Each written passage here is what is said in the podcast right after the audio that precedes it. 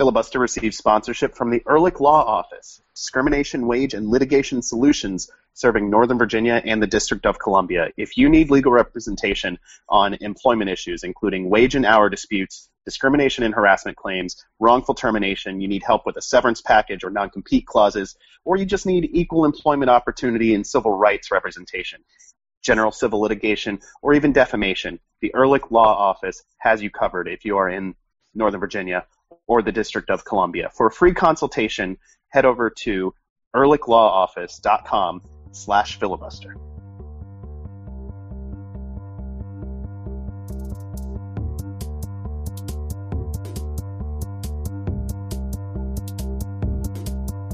reading one article about the Ottoman-Hungarian wars and then reading another, and then before I know it, I've read like about like seven or eight. That was like a 160 year war.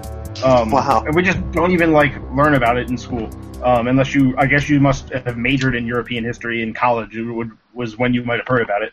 And so, how much time did you spend on Wikipedia reading about the Ottoman-Hungarian War? It was at least an hour and a half because you start like you start reading about the various people involved and like the different battles and why it was important and how far the Ottomans got into Europe. They had a siege on Vienna. That was their the high point of their expansion into Europe. Um, so now you're now everyone that's listening in is learning about uh, the past. Um, the the siege of Vienna was uh, the apparently the the the Viennese brought in a German mercenary, and he was like extremely brilliant. He was like a 70 year old man, but he was brilliant, and he fortified their city in different ways than they already had, and that's how they stopped the siege long enough to get the Ottomans to go away. Um, and thus, Austria didn't become Turkish. It was almost. I'm kind of I'm kind of leaving out some details in that last sentence. Yeah, I'm trying. I'm trying to draw a parallel. Austria did not to- become Turkish. I'm trying to draw a parallel to soccer and and coming up blank. It's just not happening. Yeah. So instead, I'll say, hey, hey, welcome in. This is Filibuster, the European history slash Black and Red United podcast. I'm Adam Taylor, joined as always by Ben Bromley, Jason Anderson. We are all from blackandredunited.com. That's where you can find us writing about DC United, MLS, the U.S. national teams, and whatever else happens to strike our Austrian history. We usually don't write about Austrian history. We save that, that gold, that liquid gold for the podcast. Liquid gold. So, so you're you're the only people uh, who follow the site who are hearing this right now, dear listeners of Filibuster. We've got a good show for you tonight, despite the fact that DC United fell this weekend, two to one at FC Dallas. We'll talk about that. We'll also talk about DC United's upcoming return to RFK at long last, after it seems like months on the road. It's only been like six weeks, but it feels like months, you guys. I hate you, Dave. Grohl. Dave Grohl and his giant throne are, are probably still tearing up the field. His Iron RFK. Throne. um, DC United returns to the friendly confines of RFK Stadium this Sunday night, 5 p.m., to take on the Philadelphia Union. We'll talk about that one, and we'll also talk about the Gold Cup, which had some hijinks uh, this weekend. We'll talk about that. We'll talk about the U.S. performance, which I don't think can be called hijinks. I think it has to be called dominant. But we'll, we'll tell you more about why later. Before we get to any of that, though, Jason Anderson, what are you drinking? So if you live around uh, DC, you are aware that the weather recently has been utterly intolerable. Um, it's been super humid and, and also hot. Um, and so the only cure for uh, the late July, early August, summer humidity, heat, misery is a gin Ricky, and that is what I have with uh, Green Hat Gin because it's the DC gin, and also because uh, it was the closest gin to my hands when I reached. Because there are I got more than one. Um, It also It's seems also to be the unofficial gin of the Filibuster podcast. Unofficial Yeah. only in the fact that they don't pay us. Yeah. right. If they wanted to, I can promise you we would accept their, Oh yes, Yes. their We would- sponsorship. we would Or accept other- just gin. Yeah, We, we, we would, accept gin, in, gin yeah. in lieu of Oh money. yeah, like enthusiastically. Maybe even more than money. Uh, the gin would be better. It's true. um, and no, Green Hat actually makes a really good Ricky too. Right. It's not even. It's not even just that it's DC's gin. It's actually a really good match for the drink. Yeah, I think honestly, a classic London dry gin makes an underwhelming Ricky. It needs more of the kind of botanical forward Right. notes that, be a little that American style aggressive. gins will will, Yeah. will give you. you know, Blue Coat's an American gin, but it's a it's a dry style gin. It doesn't Right. give you the same punch that a uh, that, that Catoctin Creek's gin that I had uh, a couple months ago, or or Green Hat does. So I, I'm with you 100% there. I'm I'm drinking something new and interesting, and I'm not entirely sure how I feel about it yet. Uh, so I'm down in South Carolina right now, and I, I stopped at the store today. Yeah, yeah, yeah. I stopped at the store today um, and, and saw Westbrook Brewing Company out of Mount Pleasant, South Carolina. They have a beer where when you look at the can, the first thing you see is sour, salty, delicious. And Nope.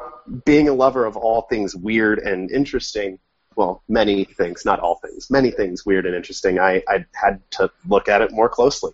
It is a revival of a German style Gose beer Okay.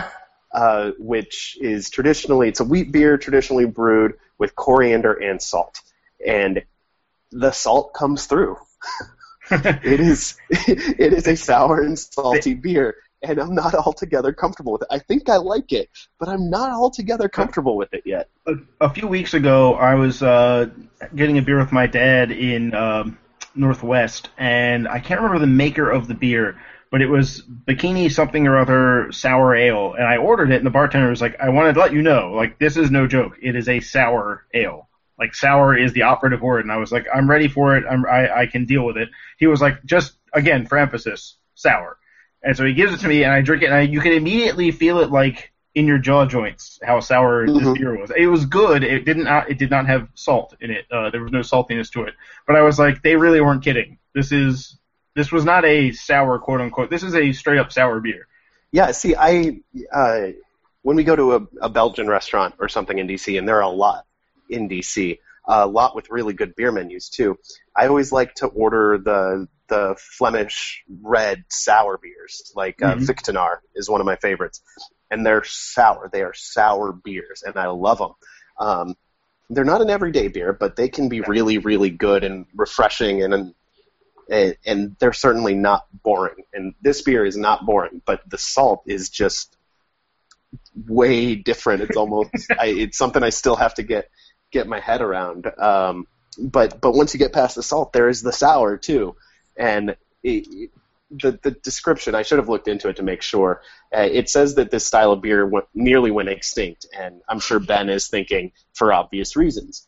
Um, but but it also says this very refreshing style is making a comeback, and I could see it being refreshing if it's super if I'm like outside in the the heat and humidity of South Carolina. I will. I will say three out of three filibusterers agree that sour beer, sour beers are good. So yeah, I I'm, think I'm just questioning the saltiness. yeah, and I mean, always question saltiness in all forms, What about garlic salt? especially question garlic salt. Why? It's because it's usually covering up some flaw. It's like Wait, over yeah, I- a beer. It's Why- Oh, only okay. don't put garlic salt in beer. People put garlic salt on foods. I I put it on to cover stuff me when I was in high school. good work, Ben. What are you drinking, by the way? I am drinking a beer by Hardywood Park Craft Brewery, who just recently announced that they are expanding. They're opening a second location in Richmond's western suburbs. They fought off uh, North Carolina for that uh, expansion project. So, bad North Carolina. Not allowed to steal our Hardywood. Uh, but it is a Belgian golden ale finished in white wine barrels called Vinalia Urbana and it's just a really light, crisp golden ale. It's not terribly deep or complex, so I wouldn't give it five stars on Untappd or anything, but it, it's a it's a solid four star beer. No complaint. Nope, no complaints. I did like that when you, you popped the cork very dramatically and on mic. It was it was kind of like Sebi Salazar last week opening the, the can of beer uh, on during the show. I, I part of me wishes you would have waited until I we should have, but, but I was thirsty. That'll that'll do it every time. That'll get you. Yep. All right, let's let's talk about soccer now. DC United came from behind but fell to the new Shield le- leaders, FC Dallas, uh, this weekend, losing two to one. Kellyn Acosta scored from close range, uh, just knocking in a, a, a very low and short cross at the near post uh, in the 73rd minute. DC United forced a Matt Hedges own goal through Taylor Kemp with pressure from Arrieta just four minutes afterward, but Fabian Castillo managed to win it in stoppage time after a bit of a pinball uh, effect inside the box. Uh, it is an interesting game. Uh, certainly, there's there are lots lots and lots of things to talk about. Uh, we'll just pick a few of them to focus on. The first one I want to talk about, though, is that in some ways this had all the hallmarks of a classic Benny Ball performance on the defensive side of the ball. Dallas got a lot of shots off. Almost every one of them was under pressure and or from long distance. They were by and large low percentage shots. Uh, they only had one chance that went missing. The rest of them were speculative, really. Uh, ben, what did you make of the defensive performance, especially given that after halftime, DC, uh, DC United very rarely saw the ball until Andrew Dykstra pulled it out of his own net? Yeah, um, I thought the defensive performance overall was obviously it was it was pretty good. I thought Steve Birnbaum had another very good game. He's put together a string of very good games. He was uh, jumping out and blocking balls. He was uh, getting he one fantastic tackle on Castillo in the box. Yeah, exactly. I it thought was he just perfect. I thought he had a really good game. Boswell had not an excellent game, but he had a fine game overall. I mean, for the goals, he was the closest man to the ball, but it's especially the second goal. It's hard to blame him for that at all.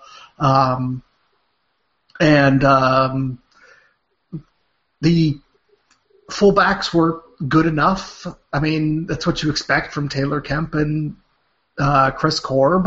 Uh, I mean, I wish Sean Franklin were back, and he he might have been able to help some, but when you have Chris Korb and Taylor Kemp back there, that's basically what you expect. So overall, yeah, I thought. Go ahead.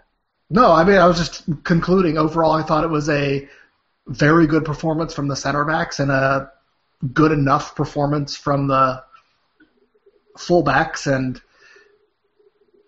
yeah, obviously, uh, Andrew Dykstra still faced his share of shots. He made six saves, and, and FC Dallas had a whole bunch of shots that were either blocked or went off target. Um, and, and Dykstra was absolutely huge when he yes. needed to be. Yes. Um, he he had a, a couple of uh, point blank saves that were that were phenomenal, and his positioning was outstanding. He he played sweeper keeper at one point uh, to very good effect to prevent a one v one. He was he he didn't. I'll say this: he did not look like a backup in MLS. He looked like a starting quality keeper, and and that's what DC United needs right now with Bill Hamid out for the next month and change. So that was very nice to see. Jason, I want to ask you what the hell happened at halftime. In the first 45 minutes, DC United very much held their own. FC Dallas had their share of shots, but so did DC United. Both our center backs missed set piece opportunities uh, with free headers. DC Jair Arrieta created uh, a chance with pressure up high. It was, it was. I don't know if I can say it was even, but it was even enough and probably deserved mm-hmm. to be 0-0 going into the locker room. After they came out, it was 100% Dallas. It was one-way traffic until the ball went in the net finally for them. What what happened at halftime that changed the the nature of this game? Well, I'm I'm not sure I agree that it was very even in the first half. Um, I felt like although DC did have the two looks on corners, but there was a lot to be upset about. It was a frustrating first half uh, for me. Um, I also don't think um, the fullbacks played all that well, so I guess I'm just disagreeing with everyone. Um, it's about time. We agree too often on this show, honestly. Um, so so it's nice to see some of this. Let's let's get some banter, some hot takes going, Jason. I, I will say that um, you're right that the second half. I'm, I'm immediately going back to normal. Um, you're right that the second half Dallas stepped up the intensity, and it was almost eh, it was it like 45 seconds into the second half they were already creating a good look at goal. Um, it was almost immediate, and it it kind of it was like 20 minutes of just a full-on high pressure, a siege, if you will, since we've already talked about sieges. Um, but uh, so I guess to tie it together, Dallas. Well, we can't say they were the Ottomans because no, they because won. the Ottomans, they, yeah, they they their siege. but we weren't besieging them, so we weren't the Ottomans. Who Right. are who are the Ottomans, Jason? No, No one one, was- no one is the no Ottomans. Ottomans. This is this this was the What- uh, What the hell kind of parallel is this you're trying to draw, it's, Jason? Rome, it's, it's Rome and the Visigoths. Who cares right. about? We're talking about the Ottomans, Ben. That, well, now we're talking about the Visigoths. Um, Let's talk about Dallas instead. Yes. Uh, so I guess I, I think Pareja brought his team in the locker room and just told them, "You're doing well.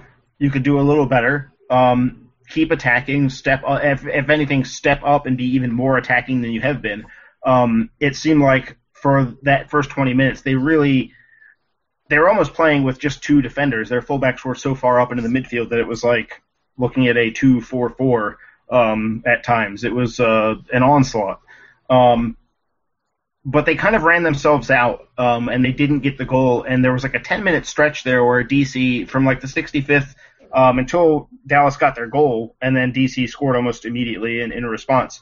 Um, during that period of the game, I thought DC actually started creating some looks. We got um, uh, Jairo creating a chance out of absolutely nothing um, by winning a ball along the end line, or really in the corner, and then bringing it in Mhm. and turning it into something that, I mean, realistically, he's a goal poacher. It's not the kind of chance he normally creates. Um, I actually thought Arrieta had a pretty decent game um, holding up the ball, especially because of the lack of help he was getting from everyone else. Um, but uh, it was a decent stretch to get the own goal. It felt like um, that was going to be enough. Um, I thought Dallas probably just didn't have anything left in the legs, but uh, you know they bring in Tesho Akindele. They uh, they push more and more. They didn't change formation um, from a on paper perspective. They were still pushing their fullbacks really far up the field. Um, but I think that Dallas sensed that, or uh, not so much sense, but I think they felt like there's no way they should not win this game. And I think you have to give them credit for the determination they showed to go find the winner. Um, but on the other hand, uh, the end of the game was kind of uh, kind of a disaster. I don't necessarily want to take the the question out off of you, Adam, but that's kind of where it's going. Well, I'll I'll just I'll, I'll walk right into the door that you so kindly unlocked for me, uh, and and that is a Facundo Coria shaped hole in the wall who just kind of lost his mind for a second, ran right into what three four defenders. And didn't even make a move. Just kind of tried to bu- bum rush them, lost the ball, and and that's how Dallas took it the other way and scored. What the hell happened on that, Jason? Um, well, Correa came in, uh, what, the 85th minute. This was um, in the 92nd minute that this, this moment of the game happened. Um, Dallas launched an attack. DC got it clear. Um, Markus Halsti and uh, Davy Arnaud had combined to sort of get the ball out of danger and move it forward to Correa, who did have some space, uh, and he just sort of charged headlong down the middle. Um, he got he had Arrieta uh, trying to distract one player. Connor Doyle came up the left at, at not full speed but close to it um, to try and give him an option. And Correa decided that this was his chance to go on and be a hero and go win the game more or less single handedly, um, rather than think about the fact that everyone else has been on the field in this searing Dallas heat for 90 minutes and they've been defending the entire time.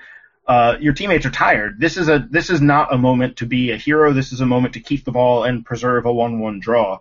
Um, and even if you do decide to go and do what he did, which is run right at Matt Hedges and get the ball poked away, Connor, uh, two touches before, or one touch before that, he had Doyle in space. Just play the ball Mhm. to Doyle and see what happens. Um, because at least out there, if the turnover happens there, it's that much further to get to goal. You're adding 20 yards to Dallas's trip from where they win the ball to getting into the attack. Um, so on both fronts, whether he decided to go for the gusto or just play it safe, he got it wrong either way. Um, it actually reminds me of something from the, the distant past in soccer. Um, in, in 1997, um, France was trying to qualify, or not France, uh, not, not 97, 93. Um, they were trying to qualify for the World Cup in the U.S., and David Ginola, who people might remember from a hair care commercial, um, you would remember him more if this hadn't happened to him. Uh, he tried to launch basically a one-man counter against Bulgaria in deep into stoppage time. He got tackled. Bulgaria pushed the ball forward fast and scored a goal that ended up knocking Fran- eliminating France. Bulgaria goes to the World Cup instead. Ginola, I don't think ever played for France again. Um, I don't know that Correa is never going to play for DC United again, but the fact is that if he just slows the play down, and that's the thing, as a fresh player, he should have the mental wherewithal to know in this moment, like his decision process should be good because he's been on the field for seven minutes at that point. He shouldn't be making the tired player decision of trying to do something that's just too go to going too far. Um, and so instead, he tries to win the game. Dallas wins it. They push it up the field. Um, because Doyle committed to joining Correa's attack, there's now no one supporting Taylor Kemp, and Mauro Diaz had been drifting out to the right a lot. So now all of a sudden, Dallas's passes from, from when they got the ball for, were from Hedges to Victor Ulloa to Mauro Diaz in space on the right. Taylor Kemp was caught between Diaz and Akindele making a run. Kemp didn't really know what to do. Diaz bypassed him with the ball, found Akindele. Akindele cuts the ball back to Ulloa, whose shot is blocked by Kemp, but right to Castillo. Um, so Kemp was stranded and then had bad luck. I mean, he kind of has to make a dive for that ball, even though I think if he just didn't go for the block, the shot goes straight to Dykstra. Ulloa mm-hmm. did not hit the shot very well, and Dykstra was in position to make the save. But as a defender, you don't know where your goalkeeper is. You see a shot coming in on goal, you try and get your foot in the way. Um, yeah. Unfortunately, it just went to Castillo. But all of this doesn't happen if Correa just, you know, dribbles out to the right. You know, if he just takes the ball and charges out towards the wing, the, the other wing, or if he makes the pass to Doyle, United's probably sitting on 1 1, and we talk about how brave the defending was and blah, blah, blah. But now we have two straight games against teams that were in the supporter shield race with us that this might come these tiebreakers are now Seattle and Dallas's against us. Um, if we finish tied in the, the shield standings, those teams will take a trophy off of us because of these last minute things in the last two games. So we also dropped six points in these two right. games. You know, or not six, but two. Um, or, right. Yeah, that's true. Yeah, but you know, we lose the points, we lose the tiebreaker, and these are significant mistakes. These aren't minor mid-season. I mean, no stoppage time loss is minor, but there's you know degrees of it. These could be major major goals against. These could these could be the goal. We, this could be a goal we end up talking about in October. Um, and the same with the Mears goal, though. At least on that one, it's like okay, the guy scores his first goal in five years. You know, to a certain extent, what are you going to do? Um, and yeah, what a goal it was too right. one goal it, of the week. Right. It's a it's a wonderful and for once it's a Seattle player winning goal goal of the week on a goal that's worthy of it rather than just because he wears the right colored shirt. Um, but uh, yeah, it's it's, it's, it's one of the few times that that ugly green can be called the right color. That's true. Cor- correct, more than right. Um, yeah. But uh, it, it, Correa's experienced enough. It's not like he's a kid. He's he's uh, in his late twenties. He's been through enough to know that that's not the moment to do that. Um, and I mean, the goal, the, obviously the goal isn't all his fault, and the loss is a fair. It's a fair thing to have lost that game on the balance of the whole game. But United had a chance to go to Dallas and come away with a point, missing the two best players on the team, uh, and threw it away on one like extremely low percentage counterattack. So, in, in fact, if Correa had just like taken a 40 yard shot that went 10 yards over the crossbar, that would have been better than what happened. Pretty much what he did was the last thing you can do in that scenario at that moment in the game, and he did it. And I imagine he's going to have a hard time. You know, Ben Olsen's going to notice that. Um, and going going to bring it up, and I imagine we might not see Correa making a substitute appearance in a little while, especially now that there are uh, there is one more attacker on the team. Yeah, we'll get back. Or, well, we'll I guess that. there's the same number, but one that's not injured, I should say. Yeah, we'll get to that uh, in the next segment. Uh, I just have one last thought on this game, and that's that this was a strangely non-confrontational, non-physical, I guess, not non-overly physical game between DC United and FC Dallas. FC Dallas, I think, f- as far as per game, probably is up there with Philly as most red cards when they meet DC United. And this game had one single card, and it came at the end of stoppage time when Jairo Arrieta um, got run into by Dan Kennedy, and Dan Kennedy made a meal of it. Um, and so it, it I'm not going to say it was a soft yellow. He did prevent Kennedy from releasing the ball quickly, and you're not allowed to do that with a goalkeeper. It was a fair yellow, but Dan Kennedy was kind of silly about how he drew it. Um, that was the only card in the entire game. It was very strange to see that kind of game, especially with the skill involved. To be fair, from, from um, FC Dallas. Perry Kitchen got a talking to for fouling Mauro Diaz before he had to go 10 minutes without fouling him, and then about 10 minutes into the second half, he fouled him again and got another firmer talking to. Um, and both times he managed to then avoid committing a foul on Diaz after that. Um, but both of those would have been, um, suspe- I think Kitchen would have gotten the yellow card accumulation suspension as a result. So he he was uh, walking a tightrope, but he managed to survive. Um, so that's a positive. But yeah, He normally- did man- successfully walk the tightrope. Right, and and normally any game with Dallas period is full of yellow cards and red cards and acrimony and Yeah. anger. Um, It also And it's helped, it also helped that uh, Michel didn't start or Yes. play at all. well, I mean, maybe there's a reason. One of the reasons why is that he is uh he's gotten his share of dumb red cards where he wasn't even provoked. It just sort of he's like, I'm gonna dive in now and see what happens. um, that and the whole like not doing any defensive work despite playing in the defensive midfield position.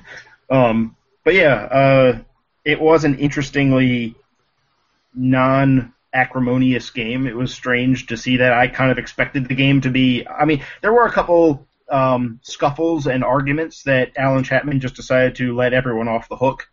Um, but for the most part, the game, I, I thought this game was going to be ill tempered, um, given the nature of the two teams, but it, it surprisingly wasn't. It was nice to see. Both. I mean, it was a professional performance from both sides, really. It it might help that I think Dallas from the start, or when the game, probably you know 15, 20 minutes in the game, they started to realize how much how in control they were. That there's kind of an incentive at that point not to be the jerk and not to get cards and not to get yourself in trouble with the referee. Uh, so Dallas maybe had a reason to behave more more so than the normal like I don't want to get a red card because that's bad. Um, which is not something that necessarily it's not a thought that necessarily goes through the heads of FC Dallas players that often. Um, but maybe this this extra incentive helped them to be like, no, tonight tonight I'm going to not throw an elbow or dive in with my studs out of out of the blue and for no apparent reason. Um, so good for them, I guess. Well, it, it worked out well for them because they're now. I think they have the tiebreaker over everybody in the supporter That's shield correct. race. They, so they, they are now currently they would win it leading the league. today. yeah, they're leading the league, so it obviously did work out well for them. Um, we'll talk more about DC United and their return to RFK. We'll talk about the U.S. national team too uh, after this break. We'll be right back. This is Filibuster, the Black and Red United podcast.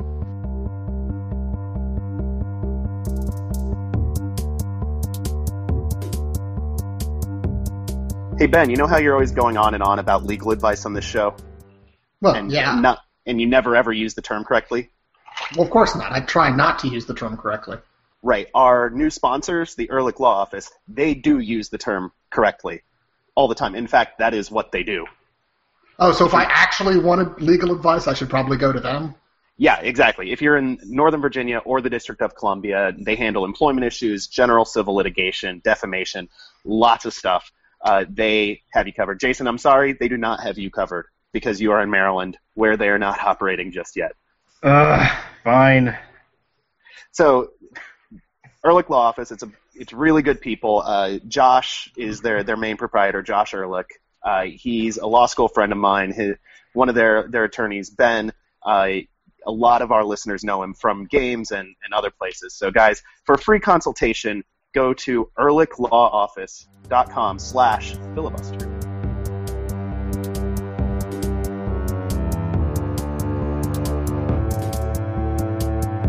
Welcome back to Filibuster, the Black and Red United podcast. Uh, Adam Taylor, Ben Bromley, Jason Anderson, Drinking some Oh. margs. drinking some margs, mostly just beer No. and or gin. No Not margs. Jason's the one drinking liquor, and he he refuses No marks. to. I was going to say refuses to say margs, but that is apparently not the case. we had an interesting conversation during the break, you guys. That, that's all I have to say. Uh, DC United returns to RFK at long last this weekend to face the Philadelphia Union Sunday afternoon, 5 p.m. That game will be on ESPN2 if you can't make it to RFK. But you really should make it to RFK because this one's on national TV, so you can record it on your DVR. Don't worry about it. Um, and and you know make make DC look good on national TV. So so get out to the stadium. Uh, the Union right now are on the side of the red line, 22 points from 21 games. Um, not great there. They've won three of five, however, uh, but they haven't won on the road since May 24th. In fact, that's their only road win this year. They have one other draw on the road, unless I missed something when I glanced over their schedule. They have four points from road games this year. They're pretty bad, is what I'm saying. And we get them at our place this weekend. So so this one should be a win. We said the same thing the last time we played the Union, of course, at Philly in the Open Cup, and it didn't exactly work.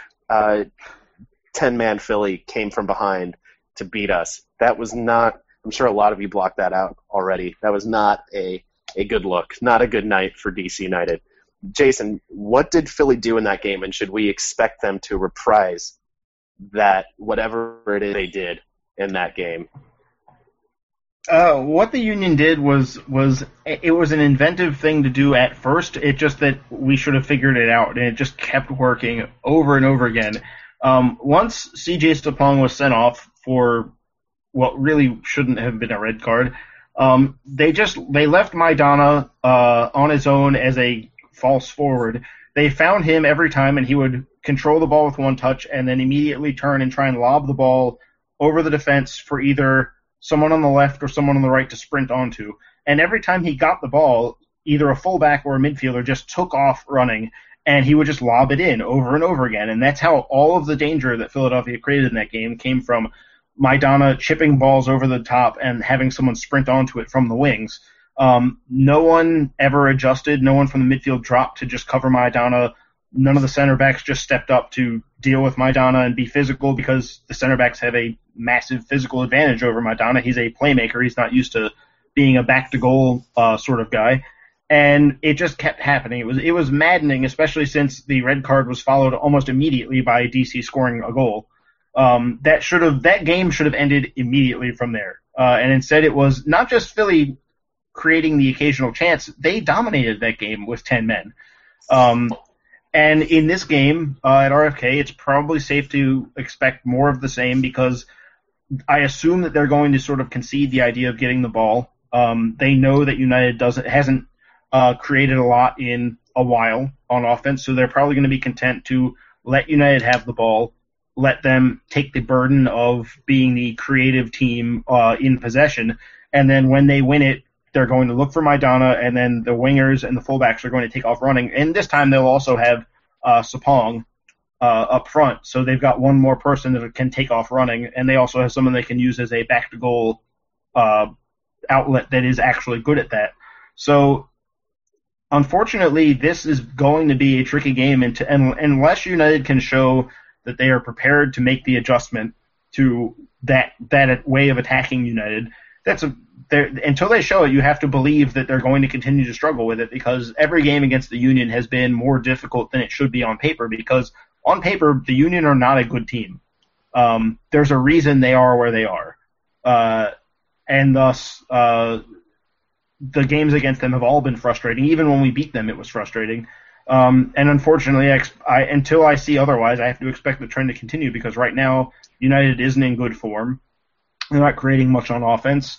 Um, fortunately, Espindola will be back, but uh, defensively is what I'm concerned about. I'm concerned about the how we how United is dealing with Maidana, how they deal with the runners from the wings, where where Philly does they don't have great players, but they've got a lot of speed, and that can go a long way. Um, especially if you just don't if you just get surprised by it over and over again, it almost doesn't matter how good the players are. I mean, Dominic Oduro, until recent years when he finally started to finish, still was a decent MLS player by just running fast on the wings, and and teams that weren't prepared for it paid for it. And uh, until United shows that they can be prepared for a fairly straightforward strategy that's easily disrupted by just not letting Maidana chip the ball in, then this will continue to repeat itself for another 90 minutes. So that's the job is deal with Maidana and prevent these runs, or prevent these runs from turning into something more accurately. So, Jason, you mentioned that DC United hasn't created a lot of offense in well longer than anybody's comfortable with right now. DC United did something about that this past week, uh, trading Luis Silva, uh, who had a good run here for about two years. Um, co-leading scorers both seasons. He finished in DC United. Uh, trading him to RSL for all-time RSL leading goal scorer Alvaro Saborio, who will wear number nine and be a number nine for DC United, which is something United hasn't had since Eddie Johnson got, you know, had his situation develop during the playoffs last year, and and arguably even then when he he was out for a good chunk of last season, and that was when United played well without a number nine. But easy to see that that they could use somebody to help occupy the center backs and and do the things a number nine does, score some goals. Uh,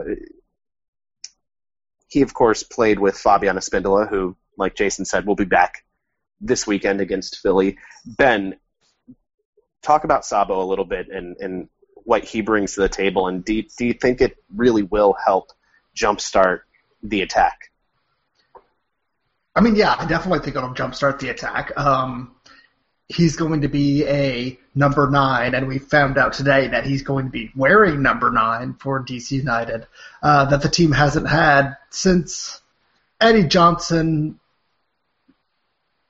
was able to f- fulfill that role for about half a season, but it's been a long time before that since DC United has had a real traditional number nine. So I think that alone will uh, prove some benefit to DC United. And the fact that he already has experience with Fabian Espindola is going to be a boon for the team. It's going to be, I mean, he's going to have to get used to DC United, but it's not going to be the same as a regular player coming mid-season to a new team. He knows some people already, so that's going to help a lot. So I really do think he's going to help the team. He's going to provide them a different dimension that they haven't had uh, definitely not this season.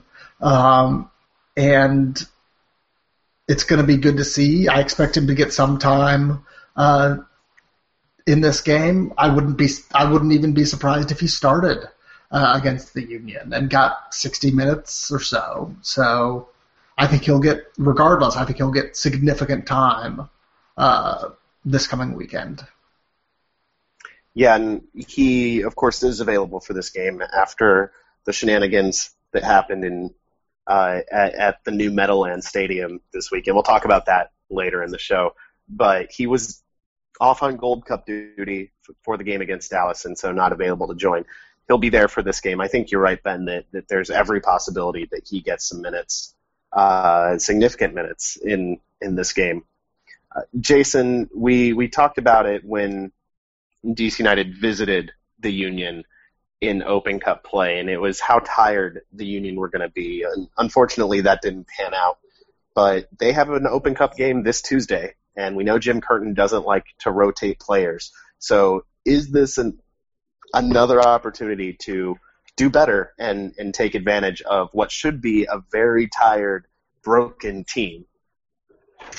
Uh, well, it's it's it's going to be some. Certainly, there's going to be some sort of energy drop off. Um, when United played the Union in the Open Cup, I think the Union played like a team who knew that their season sort of hinged on that game.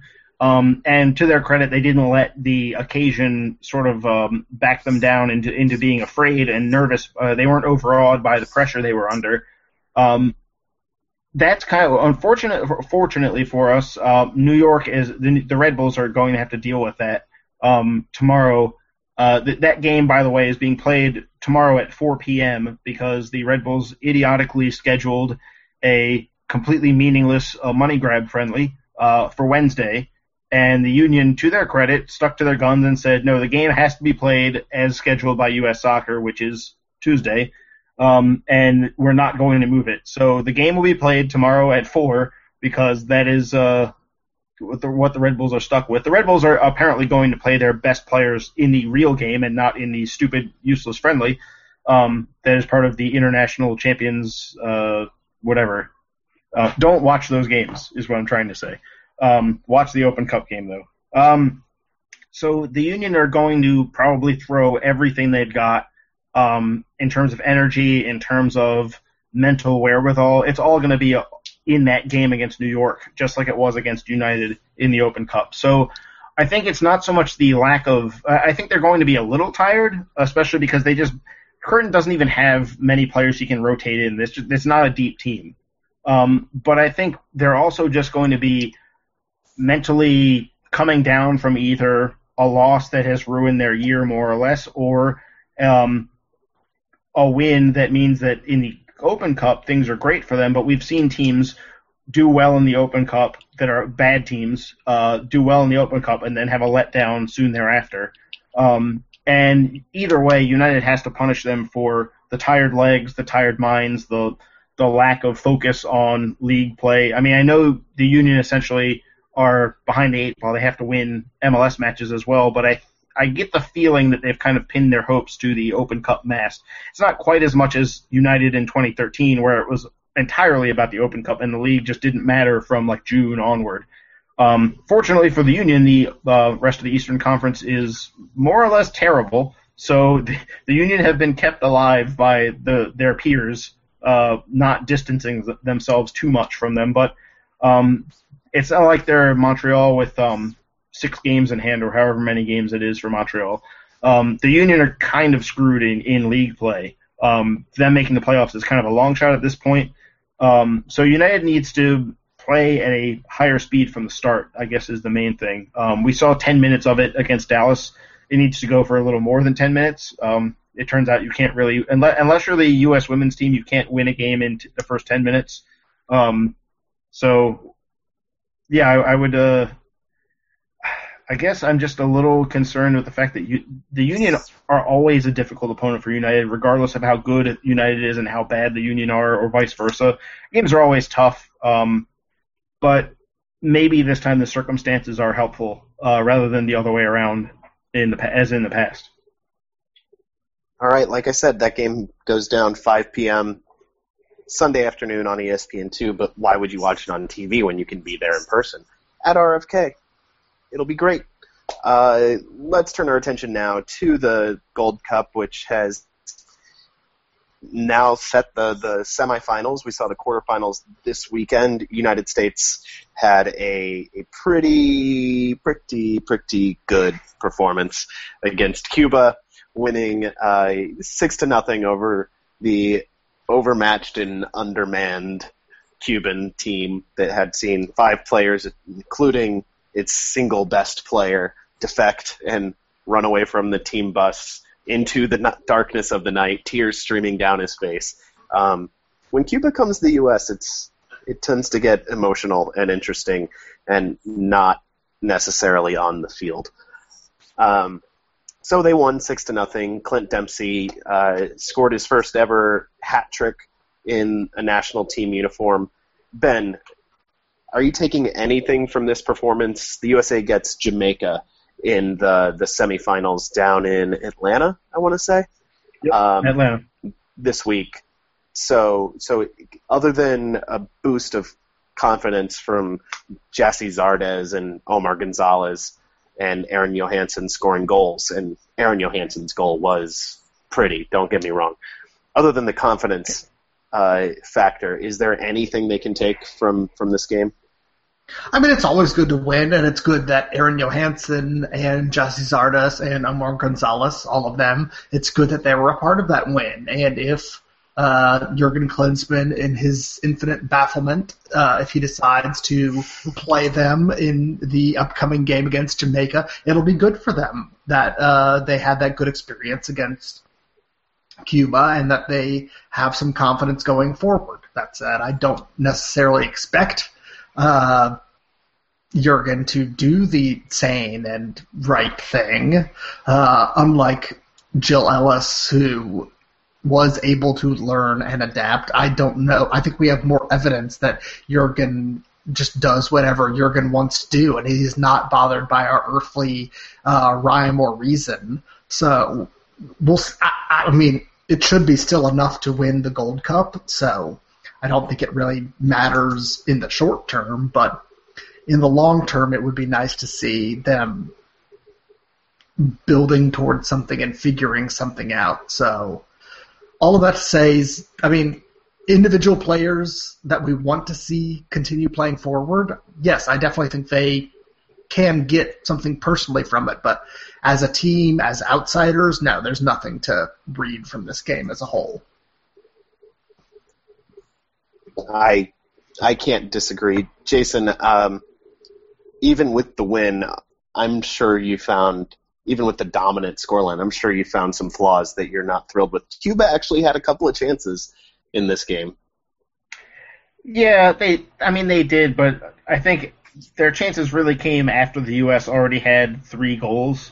Um, the game was pretty much dead, and I think that the only real quibble I'd have is that the U.S. sort of stopped playing. But I mean, it's hard to blame a team when you're up three nothing and and the goals are coming so easily. Um, the fourth goal right before halftime um, really kind of underlined the whole thing. Um, really, I, I, can't think of too much other than the, the continued starting presence of Timmy Chandler, which just is completely inexplicable at this point. Um, uh, I can't I can't emphasize it enough. Really is. Yeah, the, the first game of this tournament, a Bundesliga veteran playing in the Gold Cup, which is a step down, uh, completed 50% of his passes uh, in a professional soccer game. It's it's it's not like he was the goalkeeper punting the ball up to you know a, a lone forward. This was a guy playing in the field, completing half of his passes. Um, but he continues to start. Um, I guess if the thought is that the semifinal will be the tougher game, so therefore play your your lesser right back and then rest him, quote unquote, for the semifinal. So be it. But I, I feel every time Chandler starts at this point, I feel like I'm being trolled not just as a like I don't think feel that I, I do feel that all U.S. fans are being trolled, but I also feel like I'm personally being trolled. Um, it's both. Yeah, it's, it's, I wonder if DaMarcus Beasley. I wonder if DaMarcus Beasley feels like he's being trolled because he came out of international retirement for this game. I mean, for, for this knockout stage, and he was left on the bench. I, I've got to imagine that Klinsmann brought him in and said specifically, "Look, I'm I'm looking to use you in the semifinal and the final."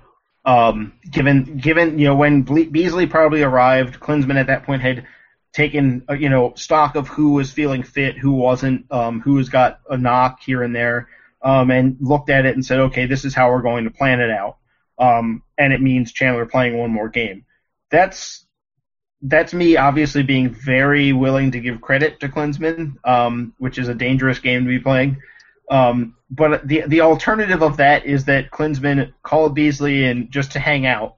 Um, and so Houston is deprived of a left back for no reason. Beasley is away from his home and, and family for no reason and is just hanging out with the team, which I mean, there are already plenty of people hanging out with the, the men's national team. There's a huge um, support staff. They don't need an extra guy to come hang out. Um, they don't need extra veterans that can provide, you know, good locker room presence. They've got that as well. Um, so if it's not a plan, there is literally no point to have have asked Beasley to come out of international retirement to hang out. It doesn't make any sense. So I've got to expect that that, that is exactly Jamaica, what Jurgen Klinsmann has done. Right. Now, and and obviously we're we're not too far away from when we'll find out at kickoff that that Beasley is not starting against Jamaica and and Chandler is, and uh, we'll all have um, what'll probably happen is the U.S. will do some things wrong, win the game anyway, and there'll never be a consequence. But the process will be a mess, and Beasley will be there for no reason, and our complaints will continue uh, unabated until something changes.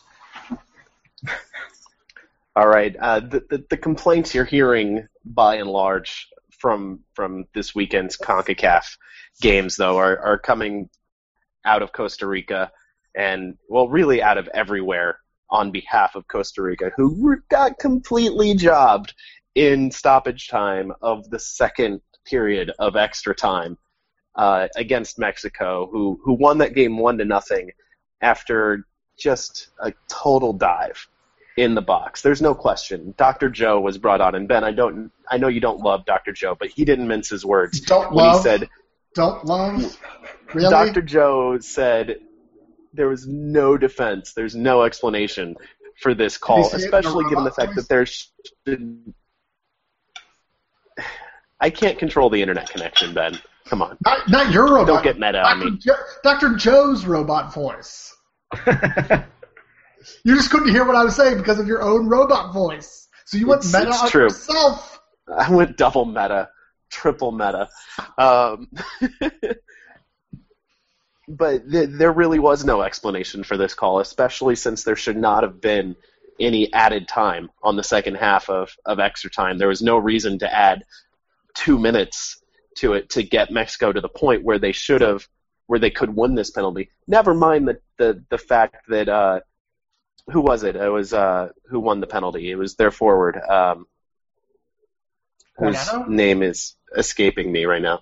Say again? Was it Guardado? No, it wasn't. He scored the penalty, Yes, Um, he scored the penalty. but it was. I don't remember. I, I normally I would be Uh, chiming in, but I haven't watched the game yet. I have it on my DVR. I was out all day, so I missed it. Sorry, spoilers. It's some dude. Yeah. This is what we should have had Sevi on this. Thanks, guys. we we we really should have. I think it was. Was it a, a Roscoe? Yeah, It, it anyway, doesn't matter. who, whoever it was. Up A- a top. dude. He he shouldn't have been on the field either. He was he was shown the grace of the referee with a yellow card for what really should have been a a red card worthy scissor tackle, um, where he followed through on the trailing leg, and it was it was ugly, and he should have been off. So there were multiple decisions the referee made that graced Mexico and get got them in the position to con the ref into uh, a penalty. And, and if ever a team got CONCACAF, it was Costa Rica in this one. It, it should have gone to PKs, uh, no era penal, etc., cetera, et cetera. The semifinals are Wednesday night of this week. The USA faces Jamaica first at 6 p.m. Mexico, Panama, where you can expect lots of stuff to get thrown on the field by fans of both teams, no matter what happens. Uh, that goes down at 9. Uh, Fox Sports 1, I think, has has all the action. Um, Probably. It might be. I haven't looked it up yet, but it might be on Real Fox because it's the U.S. Actually, actually, no. The U.S. is on Fox Sports One. Panama, Mexico, relegated to Fox Sports Two. Hmm. A, Uh, a continental will also be showing semifinal both uh, games. has been relegated to Fox Sports 2. yeah. So next time someone talks to you about what a good job Fox is doing promoting the game, and, and don't get me wrong, they have exceeded my every expectation with the Women's World Cup and their coverage of the Gold Cup. Um, except for this one, putting the semifinal on Fox Sports 2. That exactly meets my expectation for what Fox is doing. But for the most part, they've been they've been doing okay with with their coverage. Guys, that's all I have in my show notes. Anything else you guys want to touch on? Um, I would say with Jamaica, the main thing to worry about is the speed they have up front. Um, Giles Barnes and uh, Simon Dawkins, who you might remember from his uh, outstanding season when San Jose won the Supporter Shield in 2012. Um, they are the forwards. They're both extremely fast. They like to dribble. Um, Jamaica plays pretty much a standard 4-4-2. It's not there's not they're not reinventing the wheel um, tactically at all. I think that's what the the players are used to. Most of them play either in MLS, in England. Um, a lot of them, the, the ones that aren't naturalized uh, Jamaicans, came up through the Jamaican League, and most of those clubs play 4-4-2 on a regular basis. So it's kind of keeping it simple and just getting at almost getting the tactics out of the way. Um, but uh, they've got some good players. Um, they these naturalized players that they've they, um, that they've brought in in the last few years. They've added to that. Um, we saw in qualifying that they they were better in this last uh, hexagonal than they were um, in the past five to ten years, really. And they've only added to that. Now Barnes just joined uh, Jamaica after the hexagonal ended, so he's he's new to the team. Dawkins is even more recent um, in deciding to play for Jamaica. Um, so this is a team that's come a long way. Um, they're not they're they're well drilled defensively. They know um, they know that the the game is more won on the counter attack with them than it is by dominating the uh, possession. Um, they are missing their starting goalkeeper though, and the goalkeeper they actually started against um, Haiti was Dwayne Thompson, or not Dwayne Thompson, uh, Ryan Thompson. The other goalkeeper's name is Dwayne Miller. He's the one that's injured. Um, but Thompson is the goalkeeper for the Pittsburgh Riverhounds, who was unavailable to play in the Open Cup game against DC United. Um, so it's an interesting situation Jamaica's in because they've got guys that are playing in MLS and the Premier League, but they also have players in their squad that are in the USL. Um, but I guess in CONCACAF that's still pretty good compared to. I mean, we've seen some of the other teams come in where Haiti, for example, player for a player for them in the USL is a important player for them. So Jamaica is going to be a much more difficult opponent. Um, the U.S. can't afford to play like they did in the group stage because they arguably could have lost to Honduras. They could have lost to Panama. If they play like that against Jamaica, they it's probably going to catch up to them. This is probably not that Jamaica played that well against Haiti either, um, but they did enough. And I think against the U.S., we're going to see against the U.S., Jamaica is going to be better than they were against Haiti, and I think the U.S. has to step their level of play up um, and and put in a performance that people can actually be excited about. So far, we've seen three bad performances and then one where it was like, yeah, well, you beat Cuba, so what? Um, this is the game where it has to be you played the U.S. played well, and we're not sitting here talking about asterisks or complaining the entire time about the U.S. performance. It has to be maybe not brilliant, but at least has to be pretty good. Um, Jamaica has no pushover at this point. Well, that's where we're going to end it this week. Thank you all for listening to the show. Find us on blackandredunited.com. Find us on Twitter at filibusterdcu for the show, at blackandredu for the website. Um, we've got lots of coverage coming. Uh, the games aren't quite as fast and furious as they've been, uh, but but our coverage will never slow down, right, Jason? Three articles uh, a day or an hour every hour forever.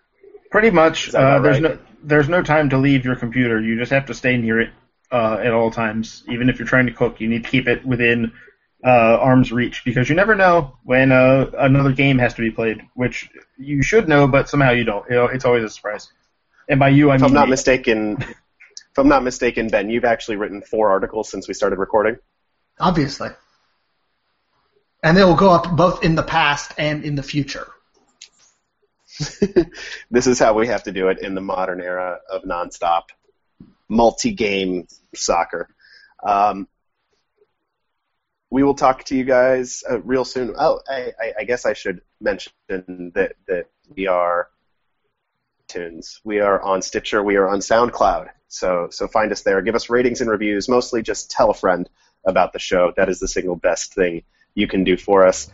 Thank you all for listening. Thank you to the Ehrlich Law Office for sponsoring us. We will talk to you guys next week. And till then, say goodbye, Jason. Goodbye, Jason.